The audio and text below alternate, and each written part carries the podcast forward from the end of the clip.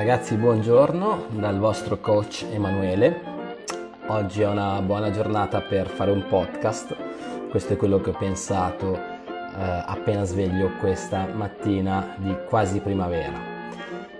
Oggi vi voglio dare qualche ispirazione, sempre legate chiaramente al mondo della comunicazione e delle relazioni, farvi capire quanto sia importante avere eh, un buon modo di comunicare con gli altri perché migliorando il modo in cui comunichiamo con gli altri migliorano le relazioni, migliorando le relazioni chiaramente migliora, come dico sempre, la qualità della nostra vita. Piccolo annuncio, ho un nuovo e fiammante blog delle emozioni eh, che contiene già oltre 50 articoli relativi appunto al miglioramento della comunicazione. Lo trovate su blog.emozionare.net. E proprio da uno di questi articoli che ho scritto recentemente voglio appunto arrivare al topic del giorno, ossia come si può iniziare una conversazione. Diciamo che ogni buona conversazione non può prescindere da un elemento davvero cruciale, vale a dire l'osservazione. Durante i miei percorsi di coaching mi viene posto spesso questa domanda, come posso iniziare una conversazione anche online?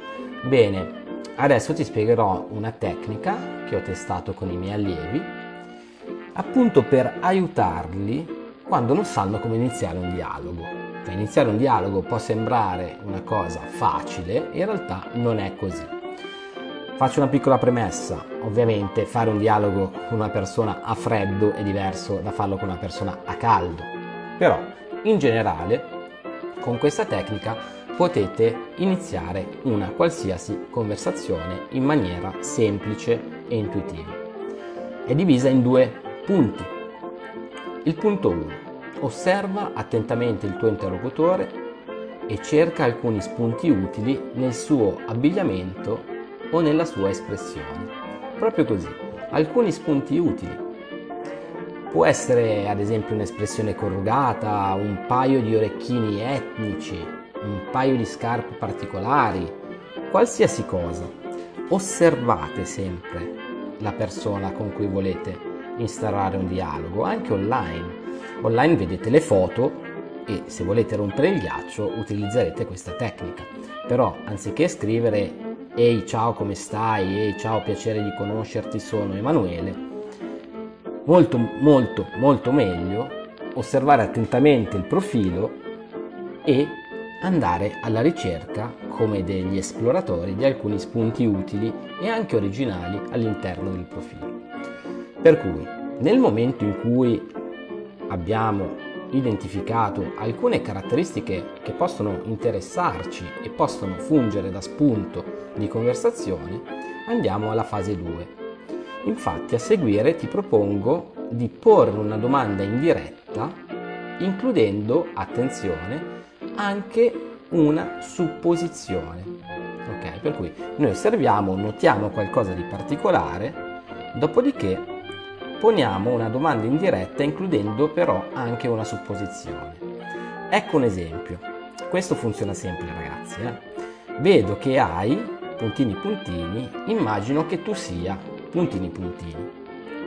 Il risultato, ad esempio, potrebbe essere come messaggio di apertura in una chat online, vedo che indossi degli orecchini etnici, immagino tu sia una grande appassionata di viaggi. Ok, vedete c'è il collegamento, io osservo e poi faccio una supposizione, vale a dire tu appassio- che tu sia una grande appassionata di viaggi.